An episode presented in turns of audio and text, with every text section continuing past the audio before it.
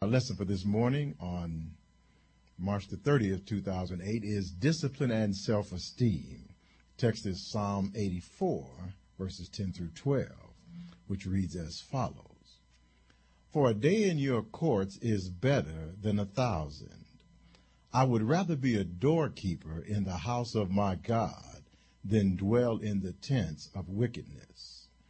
For the Lord God is a sun and shield the Lord will give grace and glory. No good thing will he withhold from those who walk uprightly. O Lord of hosts, blessed is the man who trusts in you.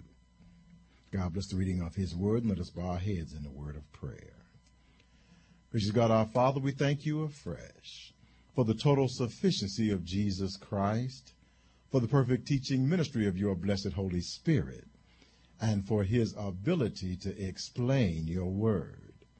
So give us the words to say and let us say them with liberty, with clarity, and with boldness, and that somebody listening might believe the report. Thanking you in advance for all that you are going to do in the strong and perfect name of Jesus Christ our Lord, we pray. Amen. Now, thank you very much for uh, coming to hear the message for today. And before we begin this, our next lesson, let us reiterate our reason for coming to church. We attend church to obtain the mind of Christ, meaning to have the Bible illuminated in our minds so that we can clearly understand the principles that Jesus taught and base our daily personal decisions on those principles. We come to church because we want to be obedient to the Bible, which is the doctrine of Jesus Christ, in an informed, insightful, and intelligent manner. Now, we are returning to the topic of the intelligent method of raising responsible children.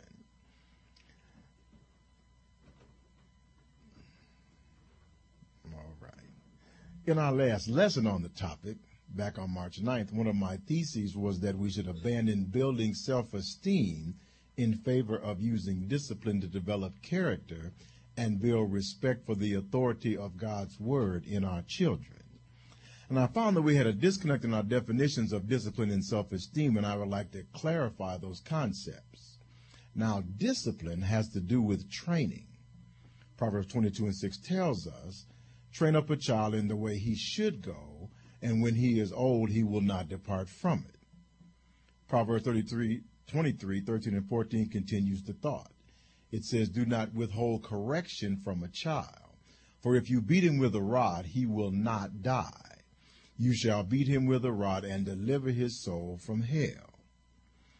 Now, the first clause of, of the 13th verse of Proverbs 23 is an important concept.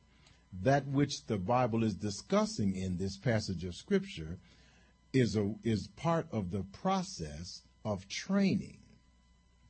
When anyone fails to perform a task in the manner that they are instructed by the person who is in authority, there are generally two possibilities to explain the failure.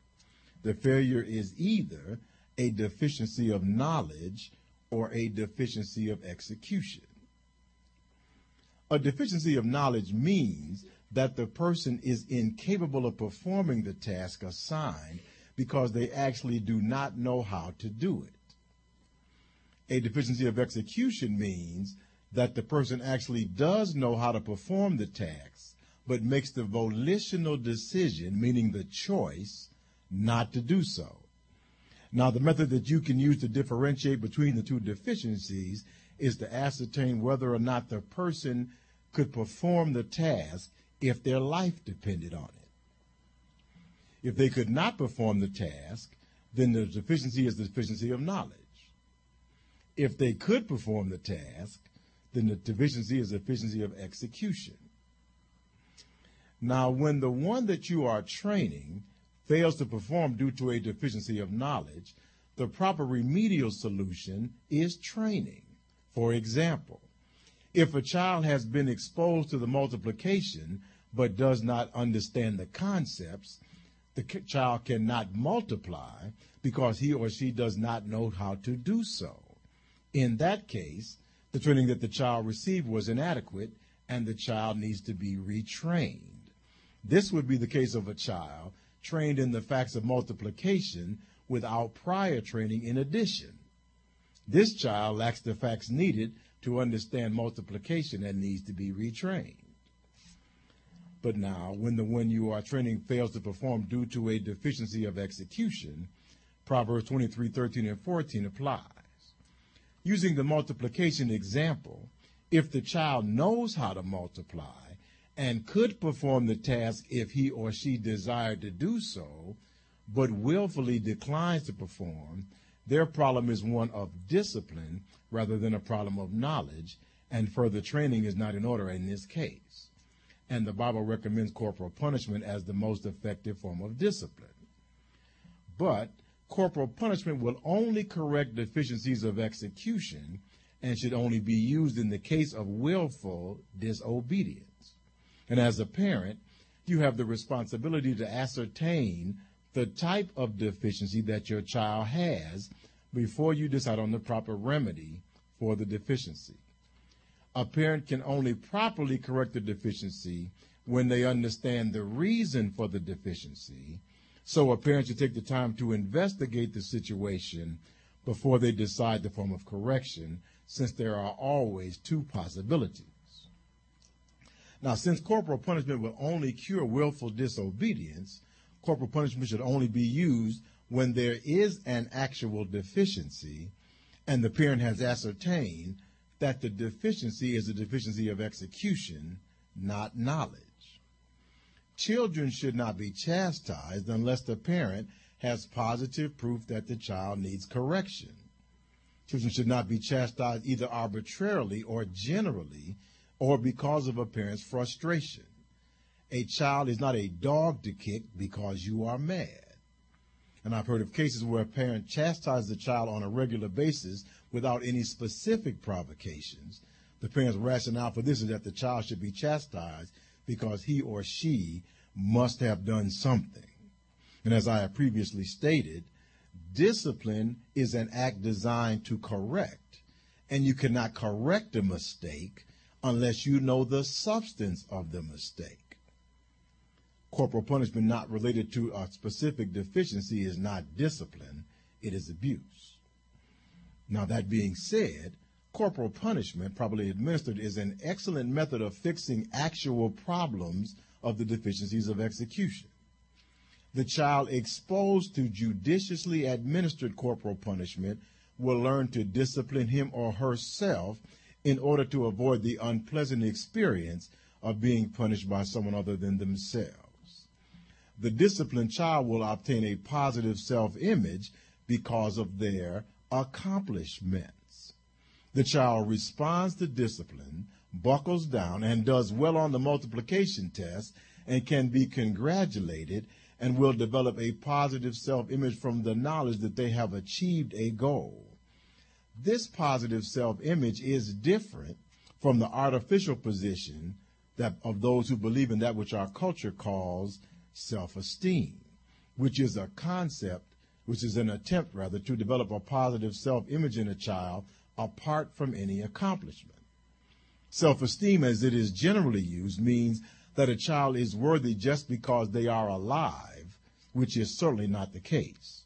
Listen to Romans chapter 3, verse 21 through 26, which tells us, But now the righteousness of God apart from the law is being revealed being witnessed by the law and the prophets, even the righteousness of God through faith in Jesus Christ to all and on all who believe.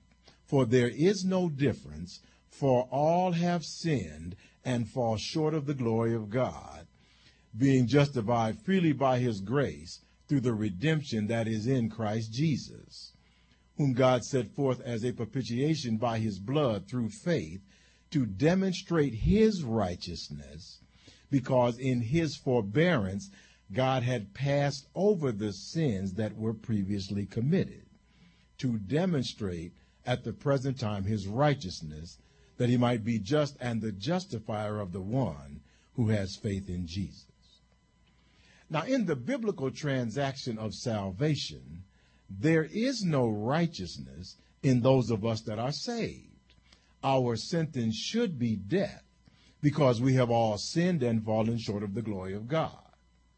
Our righteousness is apart from our experience of following the law because we have not followed the law. Our deficiency is a deficiency of execution because we could have followed the law but chose not to do so. Our righteousness does not exist because we are sinners, but we are declared righteous as a function of the works of Jesus Christ, who came to do the work required to justify us. Jesus is the righteous one. His work was his sacrifice on the cross, and we are saved from the corporal punishment that those who do not believe him will receive because we are simply gifted with his righteousness. Romans chapter 12, verse 1 through 3 follows this concept with this admonition. I beseech you, therefore, brethren, by the mercies of God, that you present your bodies a living sacrifice, holy, acceptable, God, which is your reasonable service. And do not be conformed to this world, but be transformed by the renewing of your mind that you may prove what is that good and acceptable and perfect will of God.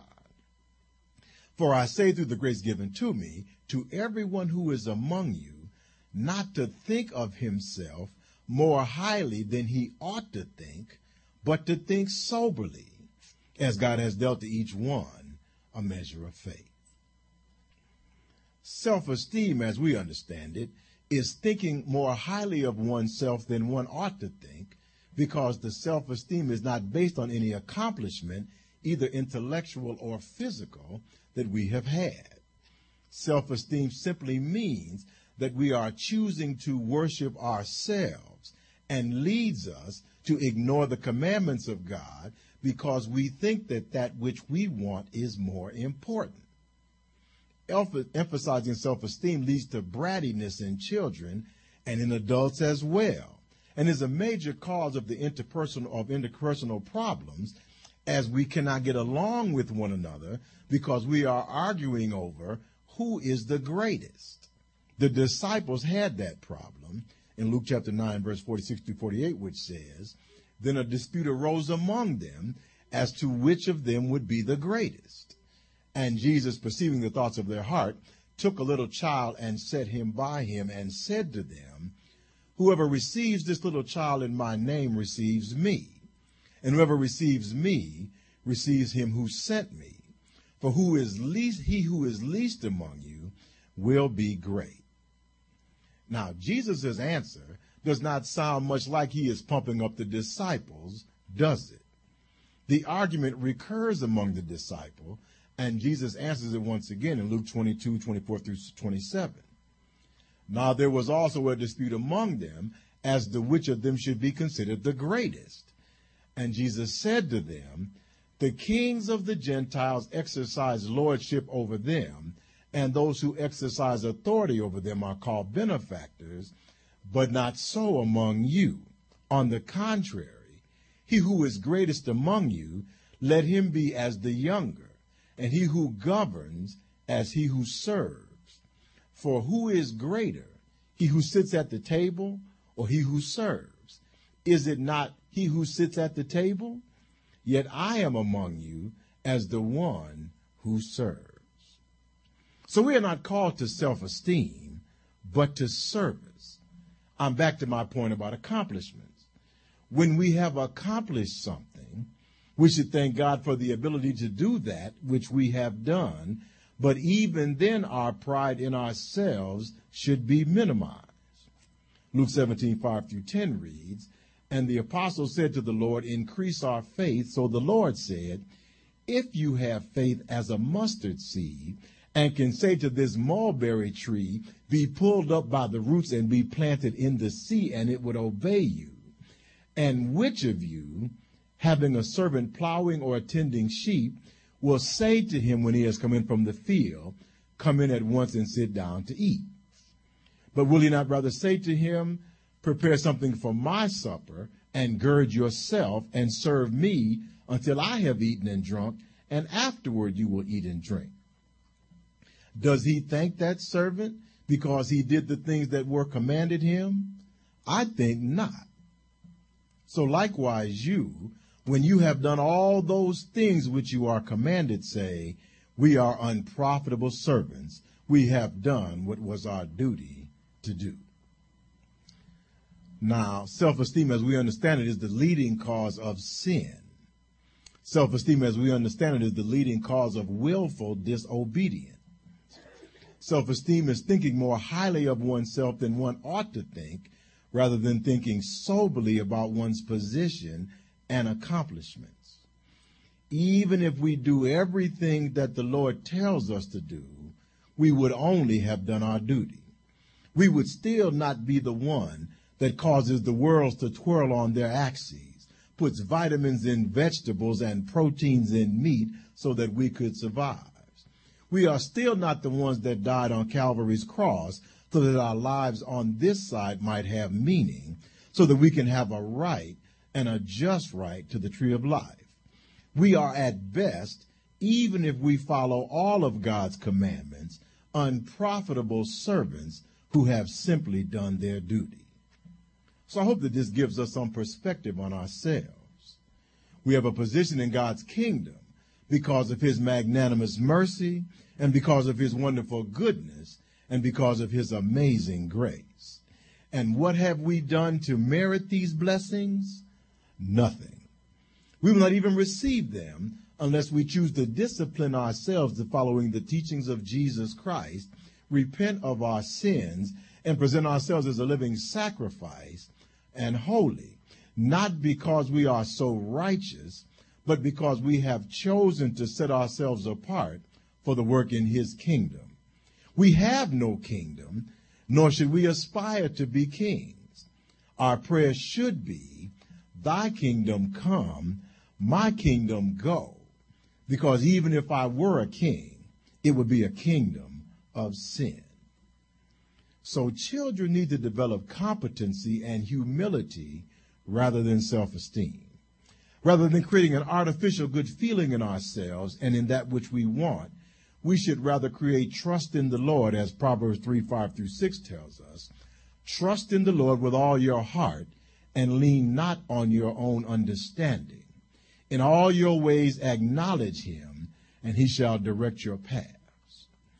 David, the sweet singer of Israel and a great king, was given the power of God when he chose to trust in God rather than in himself.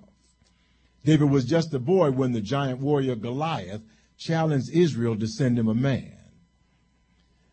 1 Samuel 17, 4 through 11 says, And a champion went out from the camp of the Philistines named Goliath from Gath, whose height was six cubits and a span. He had a bronze helmet on his head, and he was armed with a coat of mail, and the weight of that coat was 5,000 shekels of bronze.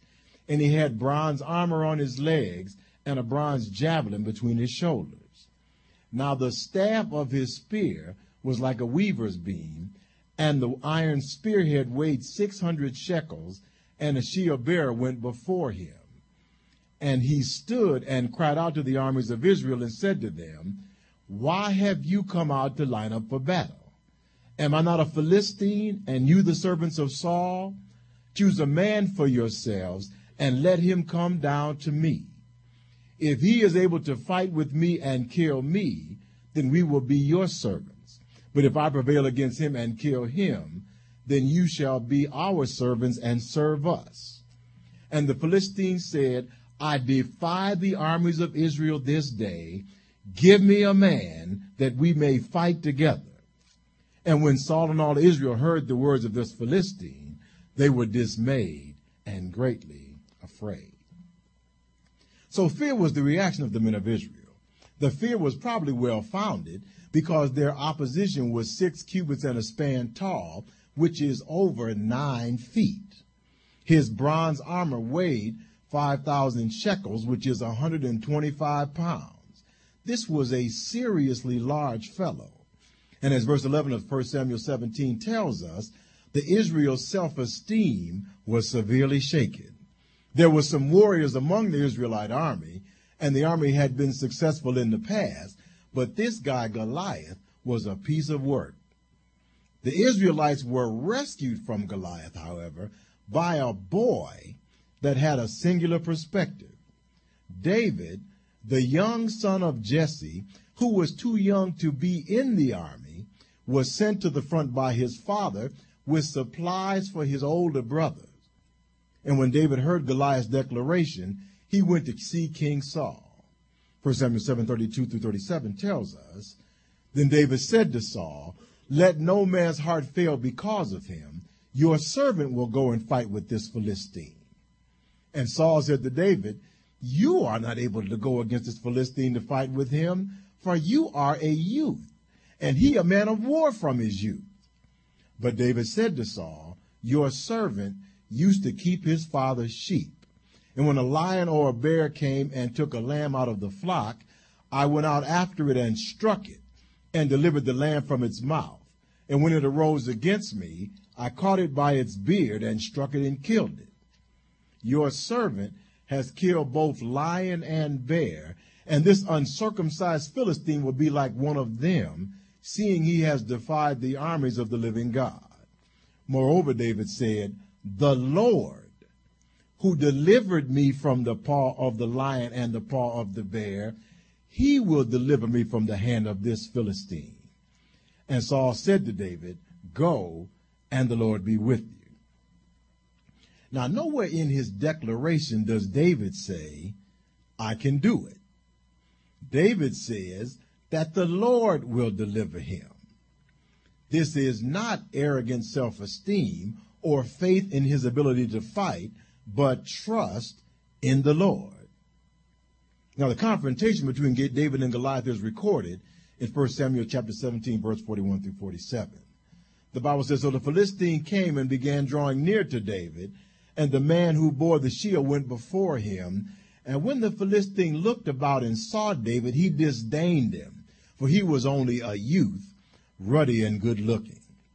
So the Philistine said to David, Am I a dog that you come to me with sticks? And the Philistine cursed David by his gods. And the Philistine said to David, Come to me, and I will give your flesh to the birds of the air and the beasts of the field. Then David said to the Philistine, You come to me with a sword, a spear, and with a javelin, but I come to you in the name of the Lord of hosts, the God of the armies of Israel, whom you have defied. This day the Lord will deliver you into my hand, and I will strike you and take your head from you. And this day I will give the carcasses of the camp of the Philistines to the birds of the air and the wild beasts of the earth, that all the earth may know that there is a God in Israel. Then all this assembly shall know that the Lord does not save with sword and spear, for the battle is the Lord's, and he will give into our hands. So of the two of them, David and Goliath, who is the one with the self-esteem? Goliath calls upon his own power, but David calls upon the power of the Lord and the battle is completed in 1 Samuel 17, 48 through 51, which says, So it was when the Philistine arose and came and drew near to David that David hurried and ran toward the army to meet the Philistine. Then David put his hand in his bag and took out a stone, and he slung it and struck the Philistine in his forehead, so that the stone sank into his forehead, and he fell on his face to the earth. So David prevailed over the Philistine with a sling and a stone, and struck the Philistine and killed him. But there was no sword in the hand of David. Therefore, David ran, and stood over the Philistine, took his sword, drew it out of its sheath, and killed him, and cut off his head with it. And when the Philistines saw that their champion was dead, they fled. David sings of his trust in the Lord, in, in, which was the bedrock of his strength in the 71st Psalm. In you, O Lord, I put my trust. Let me never be put to shame. Deliver me in your righteousness and cause me to escape. Incline your ear to me and save me. Be my strong refuge to which I may resort continually. You have given the commandment to save me, for you are my rock and my fortress. Deliver me, O God, out of the hand of the wicked, out of the hand of the unrighteous and the cruel man, for you are my hope, O Lord God. You are my trust from my youth. By you I have been withheld from, upheld from birth. You are he who took me out of my mother's womb. My praise shall continually be of you. I have become a wonder to many, but you are my strong refuge. Let my mouth be filled with your praise and with your glory all the day. Do not cast me off in the time of old age. Do not forsake me when my strength fails, for my enemies speak against me. And those who lie in wait for my life take counsel together, saying, God has forsaken him. Pursue and take him, but there is none to deliver him. O God, do not be far from me. O God, make haste to help me. Let them be confounded and consumed who are adversaries of my life. Let them be covered with reproach and dishonor who seek my hurt. But I will hope continually and will praise you yet more and more. My mouth shall tell of your righteousness and of your salvation all the day, for I do not know their limits. I will go in the strength of the Lord God. I will make mention of your righteousness, of yours only. O God, you have taught me from my youth, and to this day I declare your wondrous works. Now also when I am old and gray-headed, O God, do not forsake me, until I declare your strength to this generation, your power to everyone who is to come. Also your righteousness, O God, is very high. You have done great things. O God, who is like you? You who have shown me great and severe troubles shall revive me again and bring me up again from the depths of the earth. You shall increase my greatness and comfort me on every side. Also with the lute I shall praise you and your faithfulness, O my God. To you I will sing with the harp, O Holy One of Israel. My lips shall greatly rejoice when I sing to you and my soul which you have redeemed.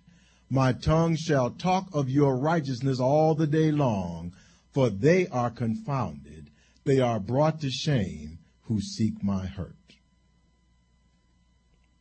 There is no self-esteem in the 71st Psalm, and nor should there be any self-esteem in us.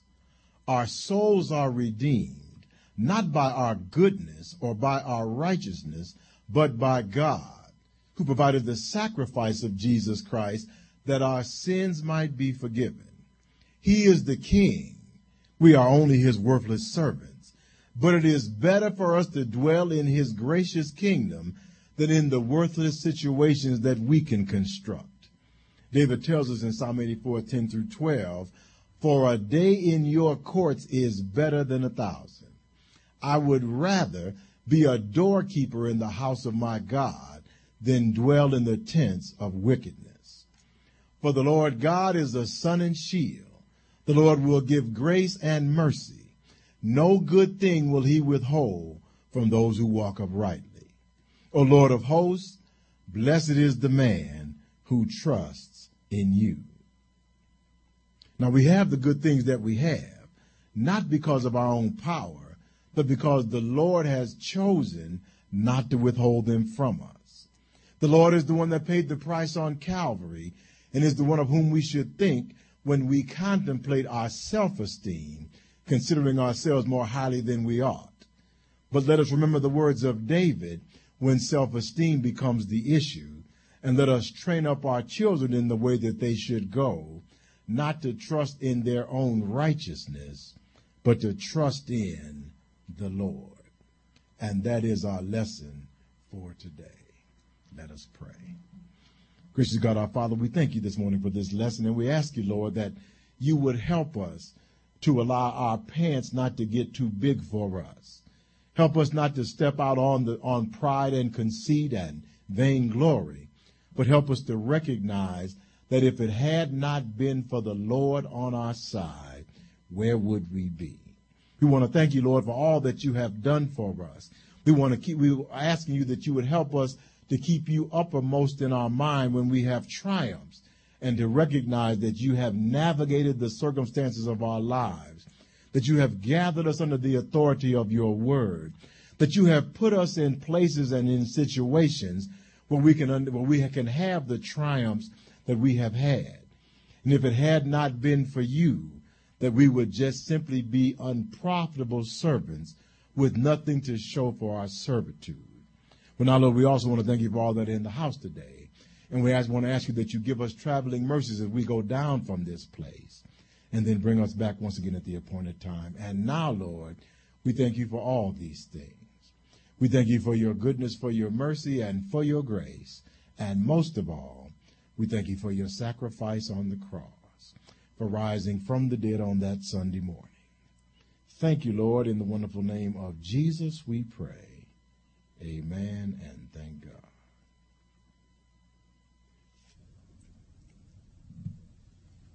So let us pray. Gracious God, our Father, we thank you this morning that you have brought us back out to the house of prayer once again. We thank you for uh, the word and for that which you have given us that we might be able to uh, make it plain. And we ask you, Lord, that you would uh, bless all that heard it and make it a, a, profitable lesson in their lives. But now, Lord, we're praying for Sister Allen today, and we're asking you that you continue to bless her aunt who is still who she's been to see and has returned from the trip. We thank you that uh, even though she found flying traumatic, that uh, that the pilot was able to execute his plans as he planned them and bring her back safely, take her and bring her back safely from the place that she had to travel to for that sad purpose. We pray for the family. We ask that you continue to comfort them, even though the service is over, then and all has been done. But we ask that you still give them comfort. We're praying for uh, Sister Allen's husband and for her father and uh, for her mother with the broken ankle. We're asking that you bless them, Lord, and, and for the grandchildren who are here today. We're just asking you, Lord, that uh, you go with them and stand by them and guide them and direct them as they're growing up in their young lives. We're praying for Kay and especially asking you that you would help her with the little cold that she seems to be developing, and we'd ask you that you would uh, send an angel to chase it away that she might not be afflicted with it and be ready to go back to school on, on tomorrow. And we just want to thank you for it. Uh, Lord, we just want to uh, thank you for uh, uh, her daughter that she brought, uh, the one that's like the daughter to us, Sister Brown. We just want to ask you, Lord, that you continue to bless her and all that she does as well. Oh, Lord, I'm praying for my wife, and I'm asking you that you go with all that she has on her list, that just looking looking on them and of course, we pray for Paul, and, asking you that you continue to bless Mother Z, and of course, all that she has on there. Uh, Sister Garrity, who's uh, uh, in the Mayo Clinic. We just ask you, Lord, that you look in on her case as she has been diagnosed with cancer, and that you would uh, uh, allow one of your ministering servants to go down and heal her of that, that they might have a glorious testimony of a miraculous recovery. We want to thank you for it. We ask you also to give the doctors skill as they administer to her and do their best to make her well as well. Lord, we're praying for Paul and for those about whom he is concerned. We're asking, Lord, that you continue to bless Rick uh, as he is far away uh, in Germany. And we ask you, Lord, that you allow that tour of duty to uh, find him well, give him training things to do that will increase his skills and keep him at the same time safe that he might be able to come home to his young wife. And we pray for her. And we ask you, Lord, that you'd give her the intestinal fortitude that she needs to maintain her marriage without her husband around, being in the military overseas. And we just ask you, Lord, that you uh, keep them both safe uh, with one another. Also praying for Eric and Amanda as the time is drawing near that the child is going to be delivered. And we just ask you, Lord, that you'd let all go well in that situation as well. Hello, we're praying for our brother Edwards and his family as they are out today uh, basketball game. We ask you, Lord, that they would uh, be able to enjoy that experience. Let uh, uh, Harris Jr. Do a, Harris the third rather do a good job on that. that he might be able, that they might have a good report for him and allow them to enjoy their day. And we just have continuing prayer for Brother Edwards' grandmother, Sister Nichols. Just go with them and stand by them. And Give him traveling mercies as he goes up and down the road this week between here and Grand Rapids. Just go with him and stand by. Now we're praying, Lord, for the Lee family, for brother and sister Lee, and for Cedric, and, and for Darius as well. We're just asking you, Lord, that uh, you go with Darius as he's uh, winding up his academic career. Uh, allow him to glean all that he can during uh, this last stand. And uh, just prepare him for the next phase that he might be able to go down from the college that, from which he is matriculating and then go into the workaday world and make his mark on the environment where he is going. And we pray for uh, Cedric as well. Continue to let him complete his academic time this year and get him ready for a big change next year that's coming. We just want to bless you. We just want to thank you for that, Lord, and just give him that which he requires, that he might be able to uh, do that well. We want to pray for Sister Lee as she is faced with the challenge at the high school. We pray for her that she might have a word to say uh, that would sink into the minds and hearts of those young people. Uh, we want to pray for them as well, that they might have a listening and an attentive ear. Uh, give them a family environment and other kinds of environments that they might be able to uh, overcome the uh, negative things in our society that afflict them, that they might be able to stay on the straight and narrow path, complete their education, and do well in their life as they go on. Then we also pray for Brother Lee as he goes down from this place, and we ask you that you bless him in his business as uh, he's taking care of it as he goes to and fro, give him traveling mercies and keep him safe in all that he does. Lord, we also pray for Brother and Sister McClure. We ask that you continue to bless them and their children in college. We ask that you allow Janelle to enjoy this last time that she has in her undergraduate career. I ask you that you give her a good decision about what she's going to do next year and allow her to do it well. Give a good preparation and then give a good execution as well. And we thank you for it. We continue in prayer for JJ. Help him to buckle down as the end of the term is coming. We just ask you, Lord, that you let him get his lessons so that when the test time comes, he'll be able to acquit himself admirably. And we pray for brother and sister McClure, Lord. We thank you that they're able to come back this week after their illness of last week. And we also ask you, Lord, that you go with them and stand by them in all that they do. We thank you for it. Still in prayer for brother and sister Winston. Bless brother Winston's uh, shoulder. And, and uh, sister Winston, we just ask you that you give her that which she requires to take care of their family. Just go with them and stand by them in all that they do. Praying for dad, and uh, ask, we thank you, Lord, that uh, his eyesight has pretty much returned and he's back to back to normal and things are going well for him. We just want to thank you, Lord, for all that you have done in this period where he's had uh, these two surgeries and that you brought him through well and that all has gone well. We just want to thank you for it. We're continuing in prayer for Aunt Naomi, who has another surgery next month on her eyes. And we ask you that you give her the same type of care that Dad had, that she might be able to come out of it and they might be able to spend their time and enjoy their, enjoy their time with one another. Praying for the rest of the family, Lord, and we're continuing in prayer for uh, Brother Perkins down in Louisiana and Brother Northern down in Texas. We just ask that you bless them, uh, go with their, go with them and help them to uh, raise their children in the way that they should go so that when they get old, they will not depart from it. And we pray for all who are over uh, overseas today in, in the war effort. And we ask you, Lord, that you put a hedge of protection around those whom we know that are over there. And we ask you, Lord, that you, you would also bless those whom we do not know that are over there. And we just ask you, Lord, that you would just go with them and stand by them and allow that conflict to come to a profitable conclusion and help them to come back home simply to their families and to their friends and to uh, resume their civilian uh, jobs here and allow them, Lord, to uh, to benefit from the time that they spent in the service.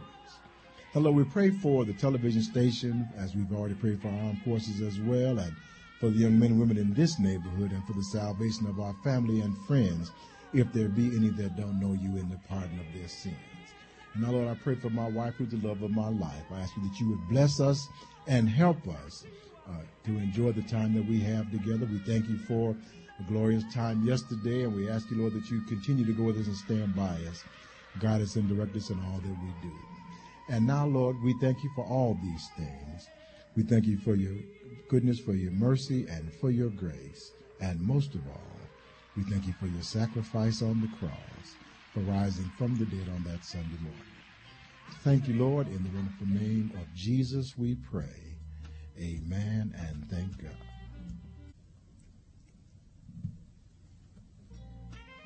Jesus paid it all. All to him I owe. Sin has left a crimson stain, but he washed it white as snow. All that we have and all that we do is based upon the mercy of God that has given us life and health and strength and breath and all those things that we have. And as we go down from this place today, let us remember that our relationship with God is based upon the sacrifice of Jesus Christ, who came down from heaven and died on Calvary's cross and then rose from the dead that we might have a right and a just right to the tree of life. Let us remember all that Jesus Christ has done for us, and let us remember him now as we eat and drink together. Remember the love of God, the grace of Jesus Christ, and the sweet communion of the Holy Spirit rest, rule, and abide with us now, henceforth, now, and forevermore. Let every heart say, Amen.